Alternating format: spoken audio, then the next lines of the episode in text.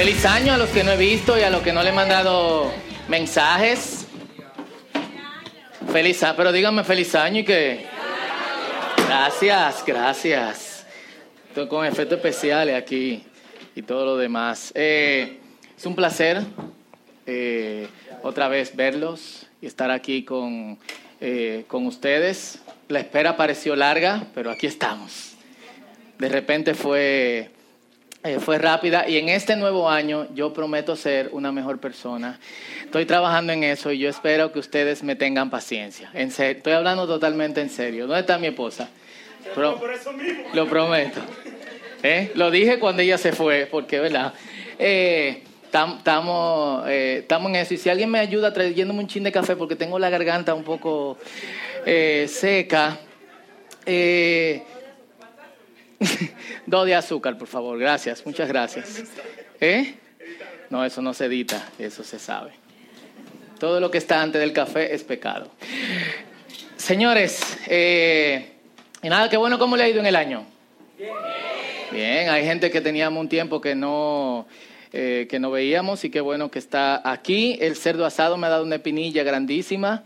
He vuelto a la pubertad, eh, pero ahí estamos. Y, de hecho yo quiero que hoy compartir con ustedes un mensaje eh, probablemente breve. Probablemente. No se lo prometo.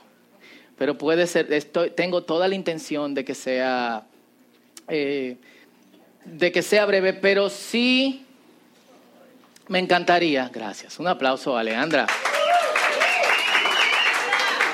Eh, Sí me encantaría que dispongamos nuestro corazón para recibir esa palabra y aplicarla. Que eso es parte importante de lo que, de lo que realmente nosotros tenemos que hacer con, con la información que sale de la palabra de Dios y que compartimos unos con otros como, como creyentes. Nosotros estamos, tenemos una sobredosis de información y nos sentimos bien solamente con tenerla. Y como creyentes el enfoque que nosotros tenemos que darle es a través de esta pregunta, ¿qué hacemos con la información que nosotros tenemos?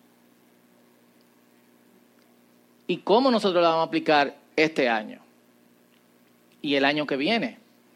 Los principios de año son chulos, pero este es el primer mes para nosotros, para los judíos es el quinto, para los, para los indios es el tercero y para los chinos es como el octavo, el noveno, no sé porque no lo busqué en Wikipedia, pero si alguno de ustedes lo busca después de que pase el culto, porque estamos con Biblia de papel, sería bueno.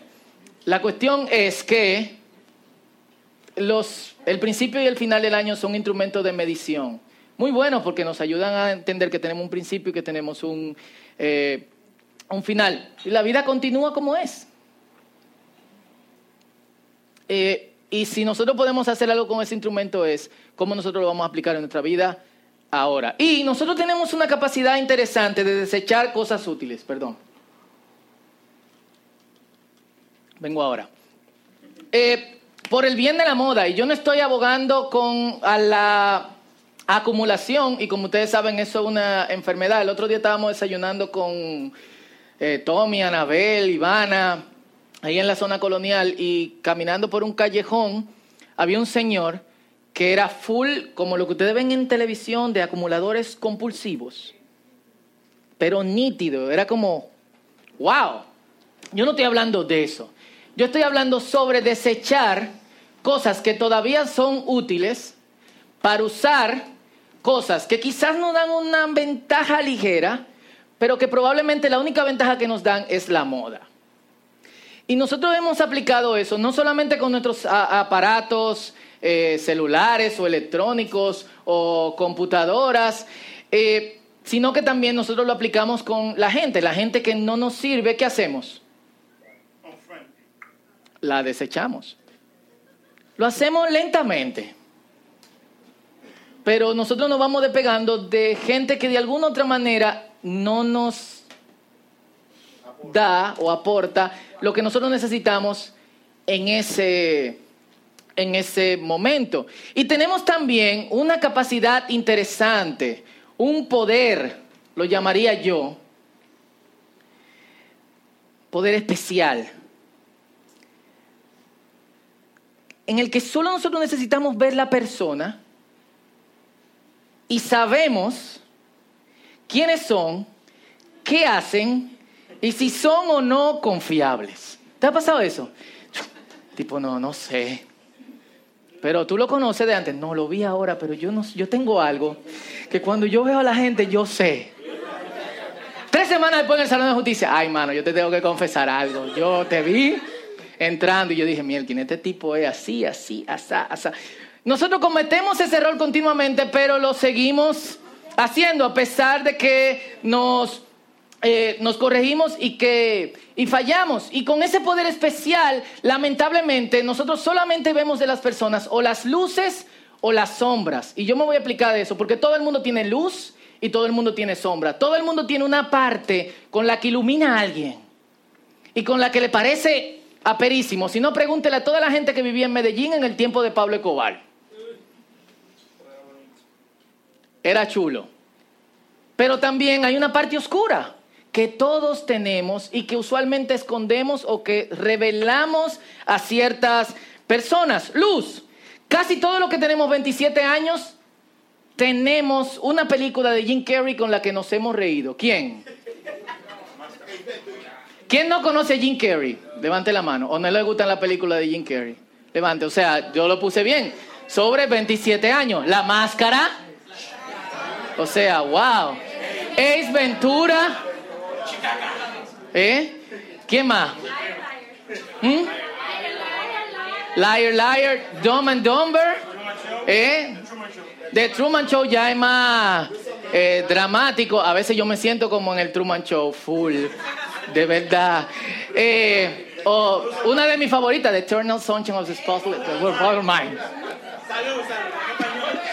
Eternal Sunshine of the Mind. Esa. Y esta semana nosotros estábamos viendo un documental de Jim Carrey que se llama, creo que Jim y Andy. Y es sobre un comediante norteamericano que nunca conocí y que murió joven, 35 años, a mitad de los, eh, de los 80. Cuando a Jim le dieron el personaje, que era el personaje principal, y Andy resultaba ser la persona que él más admiraba en el universo, él decidió hacer algo experimental. Si no lo han visto documental, véanlo. Y era, yo voy a ser Andy y todos sus personajes en el tiempo de la película. Yo no voy a ser Jim, literalmente. Yo voy a actuar como actúa Andy. Y el documental es Jim Carrey con una barba así eh, grande. Hay que preguntarle si sabe cambiar una goma, porque si tú tienes barba y no sabes cambiar una goma, afeítate. Y full. Esto cambiar una goma. Eh, y sin mentirles, más de 20 veces durante todo el documental, Jim Carrey dijo, casi todo esto que uno suele hacer, lo hace para lograr aceptación, para sentirse especial. Y otra, no pasaban cinco minutos cuando él volvía y decía, porque yo quería que la gente me aceptara, que la gente me viera, me quería sentir especial. Y no pasaban dos minutos y él decía, porque realmente yo crecí con toda la atención de mi familia y mi papá fue así, fue bien y todo tal, yo no tengo ningún trauma, pero yo quería hacer cosas que me conectaran con la gente porque yo quería que la gente me reconocieran y que la gente supiera que yo soy especial.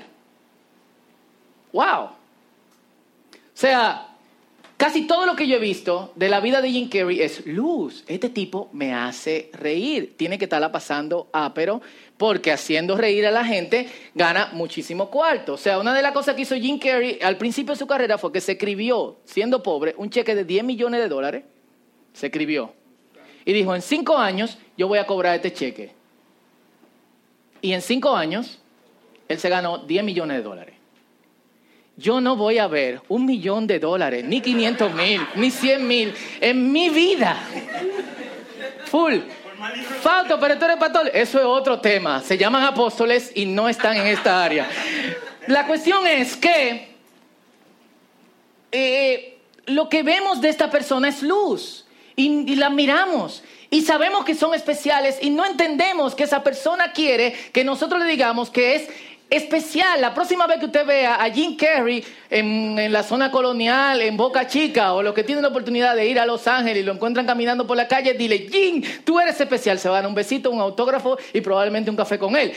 Eh, loquísimo esa cuestión. Y lo que más me, impresionó del documental fue esta frase. Después de todo, ¿a quién conoces? No conoces a nadie ni siquiera cuando está frente a ti. Sombras. Hay personas que no nos dejan ver su luz y que solamente nos dejan ver sus sombras.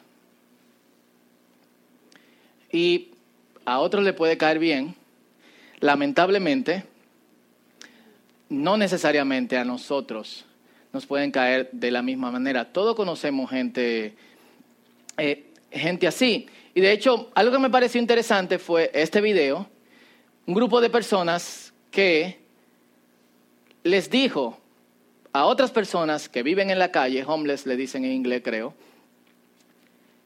que dijeran algo que las otras personas no saben de ellos mismos. Y este fue el resultado.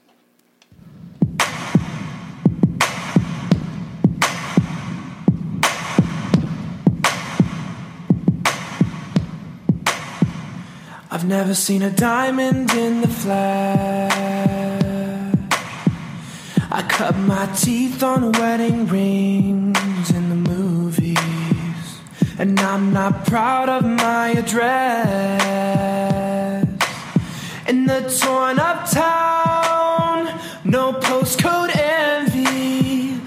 song's like old teeth, gray goose tripping in the bathroom, bloodstains, ball gowns, trash in the hotel room. We don't care. We're driving Cadillacs in our dreams. But everybody's like crystal, Maybach, diamonds on your timepiece, jet planes, islands, tigers on a gold leash. We don't care. We aren't caught up in your love affair, and we'll never be royal.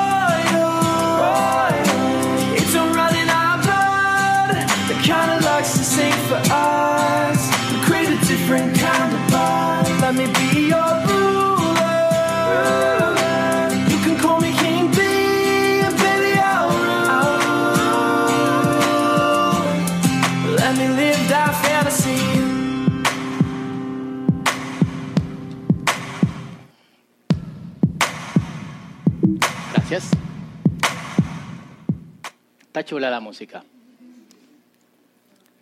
¿Y cómo tú puedes pensar eso de una gente que vive en la calle? Tú lo ves, tú pasas, ¿y qué tú ves? ¿Solamente qué? ¿Mm? Sombras. Tú puedes pensar de una persona que vive en la calle que habla cuatro idiomas. ¿Quién de aquí habla cuatro idiomas? Ahí, uno. Full. O sea, y toditos sabemos, ¿quién no ha tenido un amigo que le dice, tú no quieres la universidad, aprende inglés y por lo menos trabaja en un call center o a algo? Full. Perdón. Eh, no, pero... oh, perdón, señores. ¿Quién no ha hecho eso? O seamos honestos. Seamos totalmente honestos. Yo no he dicho eso, pero yo lo he escuchado. Full. Oye, aprende inglés. O potencializa tu vida, aprende francés. A algo. O sea, cool. Pero cuando tú ves a alguien, ¿qué tú ves? ¿Tú ves sombras o ves luces? Es algo que nosotros de alguna u otra manera no podemos eh, impedir. Y es lo que hemos aprendido. Hemos aprendido a aceptar, desechar, etiquetar, clasificar, volver a rechazar, volver a aceptar, poner otra etiqueta porque tengo otra etapa de su vida y ya no se pone esos pantalones ni oye esa música, desechar, volver a poner, sacar, etcétera. Nosotros no pasamos literalmente la vida en eso. Y Dios, gracias a Dios, que Dios no es así, Dios actúa de manera diferente, muy diferente a nosotros. Qué bueno, ese era el que yo pensaba que iba. Nítido. ¿A, ¿a quién le gustan las flores? ¿A quién le gustan las flores? Las mujeres, los hombres, no se hagan. ¿Eh? Eh, y a quien le gustan las flores y... Déjenme terminar con el café. A mí. Había algo aquí. ¿Quién me lo quitó? Todo va. Eh,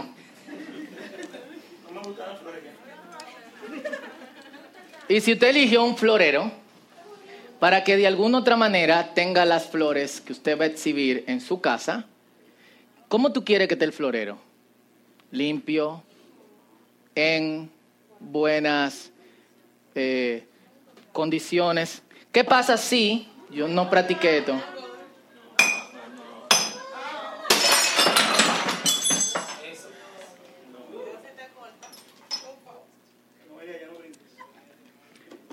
¿Qué pasa si el florero se rompe? ¿Qué ustedes harían? ¿Eh?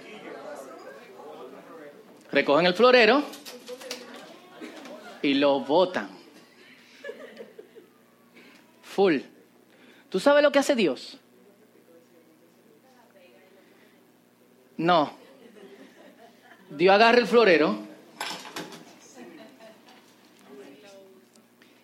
y decide a pesar de su luz y de sus sombras, ponerlo en el centro de su sala y exhibir, de alguna manera Dios lo hace, yo no lo puedo hacer.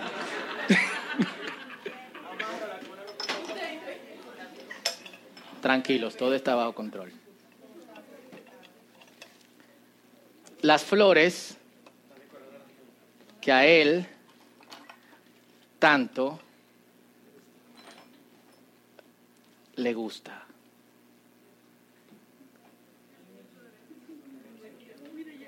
Obviamente recoge la basura.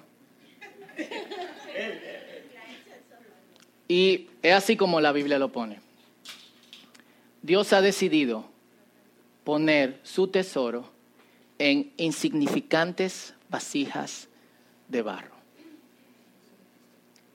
Dios ha decidido poner su tesoro en insignificantes vasijas de barro. Y esto Pablo se lo escribe a los corintios que se creían la gran cosa. Pero él le dijo, señores, ¿quiénes somos nosotros? ¿De dónde Dios nos, eh, nos sacó? Sin embargo, Dios decide, a pesar de lo roto que nosotros estamos y a pesar de lo desguañingado que estamos y a pesar de nuestras luces y de nuestras sombras, a pesar de nuestras, de nuestras sombras, Dios decide seguirnos usando. Y todo el que está aquí que tiene 10, 15, 20, 5, 3, 2 años siendo cristiano sabe que todavía seguimos teniendo sombras. Sabe también que yo no estaba relajando cuando yo dije al principio que este año estoy tratando de ser una mejor persona y que espero lograrlo. Lo prometo. No estoy hablando mentira. Porque estoy lejos de ser mejor de lo que a mí me gustaría ser. Y muchas veces me siento como, Dios, en serio, tú quieres a mí, yo, full. Y Dios no dice nada, entonces seguimos. Y algunos de ustedes también le he dicho, en serio, yo, sí, full, yo. Pero Dios dice, sí, yo quiero exhibir mis flores, mi tesoro en ti. Full. O sea, ponte a pensar en esto. Cada uno de nosotros que hemos decidido tener una relación cercana con Dios, tiene algo sumamente valioso de Dios en él. A pesar de que probablemente ayer, antes de ayer, o esta mañana antes de venir al culto, probablemente en este mismo instante te sientas asquerosamente sucio o sucia. Full.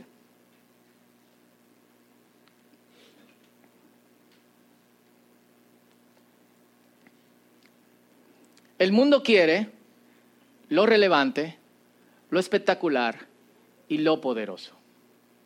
Cuando no somos ni relevantes, ni damos el espectáculo, ni tenemos poder,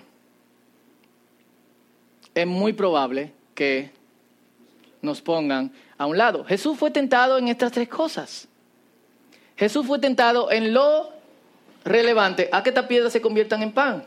En lo espectacular, tírate de aquí, bungee jumping angelical, le dice, a sus ángeles mandará para que no tropiece tus pies en ninguna piedra. Ellos te van a parar. Poderoso te daré todos los reinos de la tierra. Y no solamente por Satanás, sino también por la gente. En muchas ocasiones la gente le decía a Jesús, está muy chulo lo que tú estás diciendo y me gusta mucho eso de amar a los enemigos y de no adulterar en la mente y de antes de poner mi ofrenda ir y perdonar al hermano, pero hazte algo como cool. Tú no eres el hijo de Dios. Haz algo espectacular. Y Jesús le decía, ok, aquí vamos. No. No lo voy a hacer. Si ustedes quieren, crean por lo que ustedes ven. Y cuando la gente le pide una señal a Dios, ¿sabe a quién le muestra? A nosotros. ¿Y qué tú puedes decir? Yo. Pero Dios dice, sí, tú. Porque aún las cosas que se desechan pueden tener mucho valor e importancia. También, todos los que tienen más de 30 años conocen este personaje. La rana René. Ustedes sabían que la rana René se hizo con un abrigo de la mamá de Jim Henson, que ella estaba a punto de votar porque ya no estaba, no, estaba de moda. Ese. bueno, ese no, pero el anterior, que era muy, muy raro y extraño. Esta es la forma en que la Biblia lo pone. Efesios capítulo 3, B y 5a dice, seguíamos los deseos de nuestra naturaleza humana y hacíamos lo que nuestra naturaleza y nuestros pensamientos nos llevaban a hacer. Éramos por naturaleza objetos de la ira como los demás. Pero Dios, cuya misericordia es abundante, por el gran amor con que nos amó, nos dio vida junto con Cristo.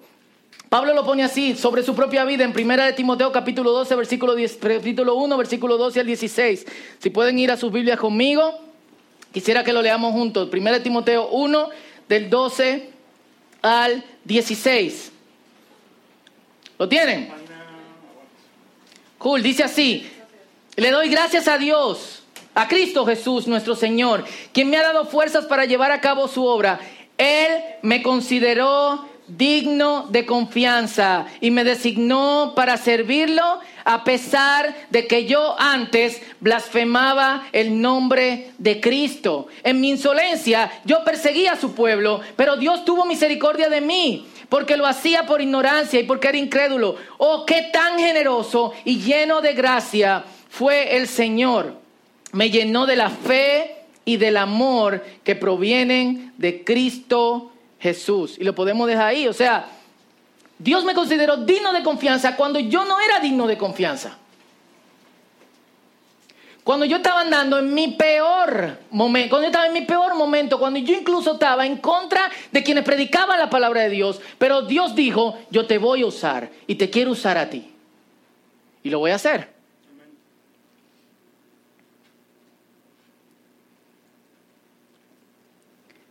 Y yo creo que lo que Dios hizo con Pablo lo hace cada día, no conmigo, sino con cada uno de nosotros. Dios te quiere usar a ti.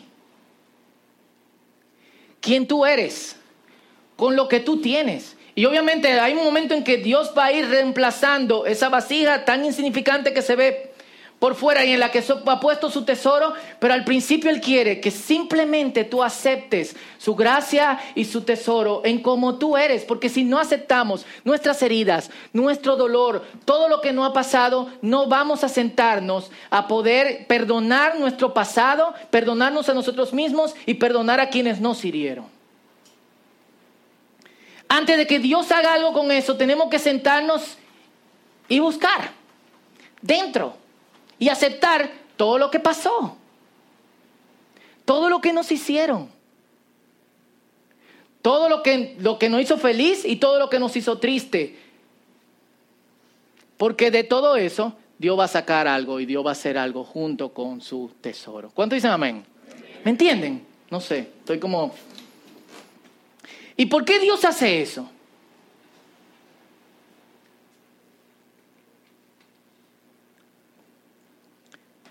Con el fin de que nosotros recuperemos la dignidad. Con el fin de que nosotros sepamos que esa dignidad no depende de nosotros, ni de cómo otros nos ven, sino de su poder.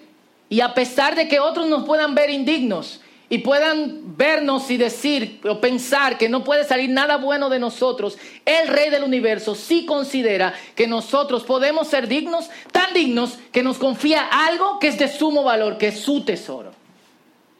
Y esa es la imagen que nosotros tenemos que poner en la cabeza para poder recuperar la esperanza, para acabar con el pesimismo que nos abruma de alguna otra forma, porque estamos abrumados por el pesimismo. Y Dios entra a los lugares desesperanzados, los lugares donde está la gente que nadie cree que algo puede salir de ellos, el espacio donde alguien cree que no puede pasar nada y Dios sí hace algo. Y lo hace no solamente para que recuperemos la dignidad, sino también para que recuperemos la esperanza. ¿Cuál esperanza? ¿Que baje la gasolina? Que la corrupción del país se acabe, que no haya más violencia. Antes que esa esperanza, la esperanza de que Dios va a restaurar todas las cosas. Pero no solamente eso, sino que Dios quiere que otras personas recuperen la esperanza a través de nosotros. Pero no vamos a dar esperanza hasta que no tengamos esperanza. Full. Y no vamos a ver esperanza en otros hasta que aprendamos a ver cómo Dios ve. ¿Y cómo yo aprendo a ver cómo Dios ve? Piensa cómo Dios te ve a ti.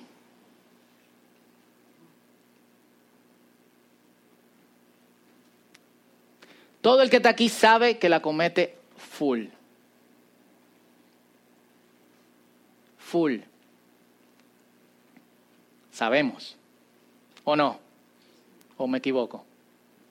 ¿O algunos de están en el cielo y yo no me había dado cuenta? Pero aún así, Dios ve esperanza en ti. Cuando miremos a otros, a pesar de sus luces y de sus sombras,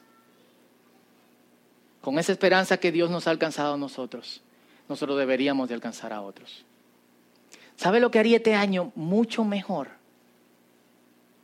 Que antes de empezar en las dietas, el gimnasio, el ahorro que nunca se puede. Yo he empezado como tres años y no he podido, pero bueno. Nosotros empecemos con este pensamiento. Dios ha puesto su tesoro en mí. Y a pesar de quien yo soy, Dios me lo ha confiado a mí. Tú vas a escuchar muchas voces.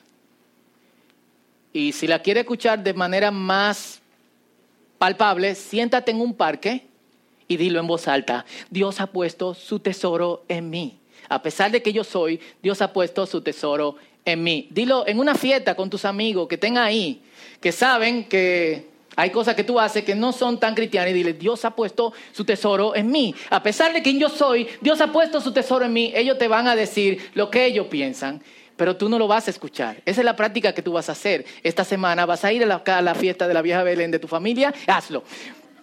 No, tranquilo. Hay voces que tú vas a escuchar. Pero en este momento tú tienes que escuchar la voz de la palabra que dice, Dios ha puesto su tesoro más valioso en vasijas de barro insignificantes. ¿Quién es una vasija de barro insignificante? ¿Qué yo tengo dentro? El tesoro del Señor. Ahora, no ande por ahí y que hay una vasija de barro insignificante. Y el Señor me recató, pero todavía como que no agarro la idea. La única idea que he agarrado es que soy una vasija de barro insignificante. Cool. Tranquilo, no agarre esa, agarre lo del tesoro de dentro. Y tú verás cómo van a empezar a, va a empezar a cambiar la forma en que tú piensas, no solamente de ti, sino que cuando tú oigas a otros diciendo, soy una vasija de barro insignificante, tú vas a decir, hey, yo también. Pero ¿sabe qué? A Dios le encanta poner sus tesoros más preciados en gente como tú y como yo. ¿Quieres hacer la prueba? Si tú no sabías cómo evangelizar, esa es la forma de hacerlo. La gente no quiere oír que se vaya al infierno, aunque se vaya al infierno. Full. Y casi siempre lo único que nosotros oímos es, te embromate, si tú sigues por donde tú vas, ya tú sabes. Y si mañana te choca un camión, Tú no sabes. Yo tenía un amigo que estaba hablando conmigo así, nosotros estábamos hablando, y era café, ni siquiera estábamos bebiendo nada extraño porque yo no bebo. Bueno, un ponchecito en Navidad, pero bueno. La cuestión es que nosotros estábamos hablando y cuando él salió lo chocaron. Tú no sabes si eso te... Yo he oído esa prédica. Full. Y es verdad. Nosotros no sabemos, estamos aquí hoy, no sabemos a dónde estamos mañana. Pero no se trata de eso. Se trata de lo que Dios puede hacer en el momento que tú tienes de vida, en ti, restaurar tu dignidad y de lo que Dios puede hacer a través de ti, restaurar la dignidad de otros. Si los cristianos pensaran la primera parte, fueran gente más felices y dejaran de atracarse unos a otros.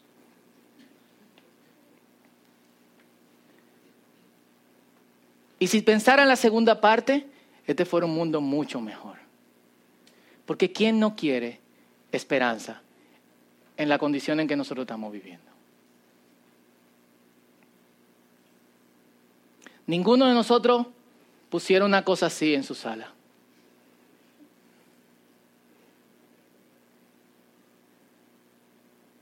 Pero a Dios le da la gana, en su infinita voluntad y soberanía, de llenar su sala de cosas así.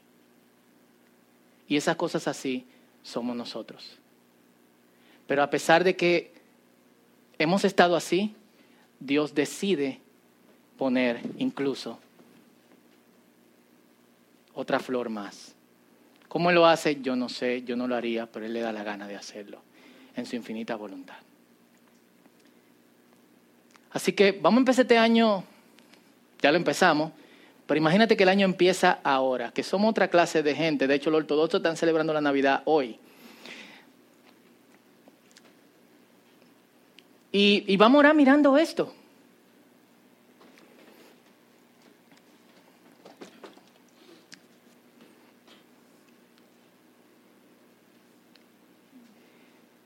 Y tú conoces tus sombras. Yo no, ni la tengo que conocer.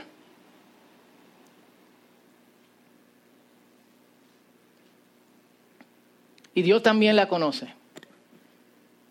Y lo primero que vamos a pensar y meditar es, a pesar de esto, Dios decide poner sus tesoros en mí. Y si bajamos un poco las luces, me ayudan ahí atrás los muchachos.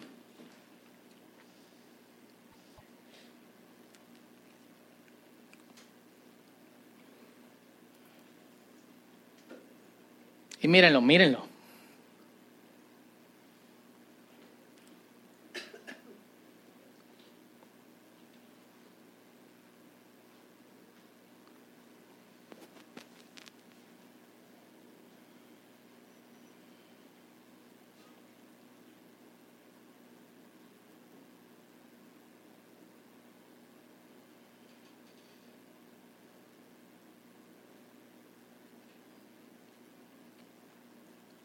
Con esa imagen en la mente, cierra tus ojos.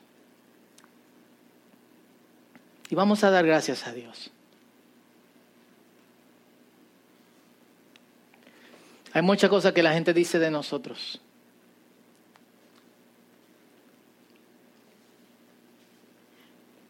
No importa. Lo que importa ahora es la opinión que Dios tiene de nosotros.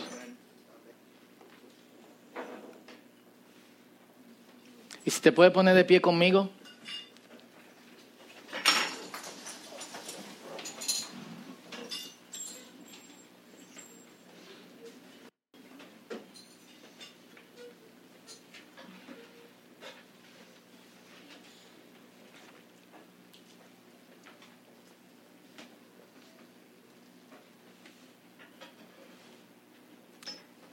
Primero vamos a orar dándole gracias a Dios. Y esta es una oración muy personal y particular individual.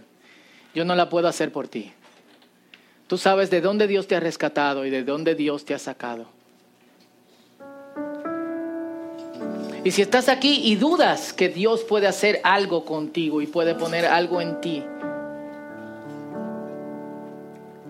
de lo que para Él es valioso y preciado, yo sí quiero orar por ti. Y mi oración es que tú puedas reconocer que a pesar de lo que tú piensas y otros piensan de ti, Dios no solamente puede, Él quiere hacer algo contigo.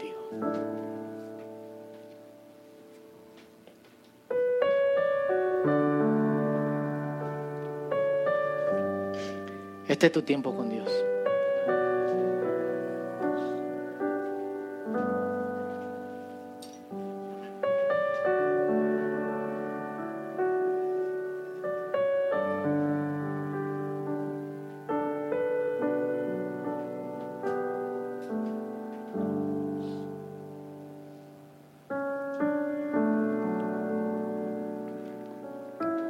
Gracias, Señor. Y cada uno está orando donde está. Yo quiero orar por mí. Y te quiero dar gracias. Porque si hay una vasija de barro, ese soy yo. Rota, sucia.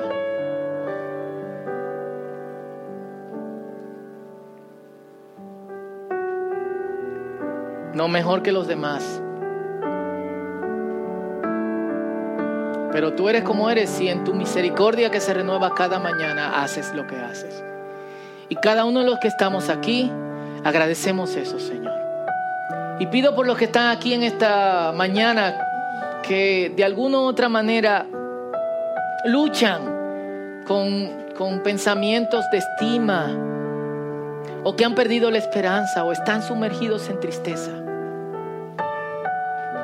que puedan entender lo que tú has puesto. Tú has puesto tu Espíritu Santo en cada uno de los que estamos aquí. Y puedes poner tu Espíritu Santo en cada uno de los que están aquí que todavía no te han aceptado, Señor. Padre, y abre nuestros ojos para que podamos ver como tú ves, que en lugares donde no hay esperanza, nosotros podamos entrar, e iluminar los ojos de otros, hacerle ver la dignidad que pueden tener en ti, Señor. Padre, quita nuestros prejuicios, quita nuestras formas de ver solamente las luces de ciertas personas o solamente las sombras de otras personas. Ayúdanos a ver estas personas como tú la ves, que a pesar de sus luces y a pesar de sus sombras, muchas veces sus luces los hacen creerse la gran cosa y muchas veces sus sombras los hacen creerse la peor cosa. A pesar de eso, tú los amas y tú quieres hacer algo con ellos. No solo puedes, quieres, Señor.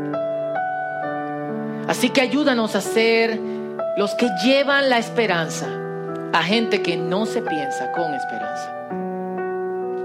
Gracias Señor. Te bendecimos, te glorificamos y te damos a ti toda la gloria y toda la honra. En el nombre de Jesús y todos decimos, amén. Vamos a adorar al Señor.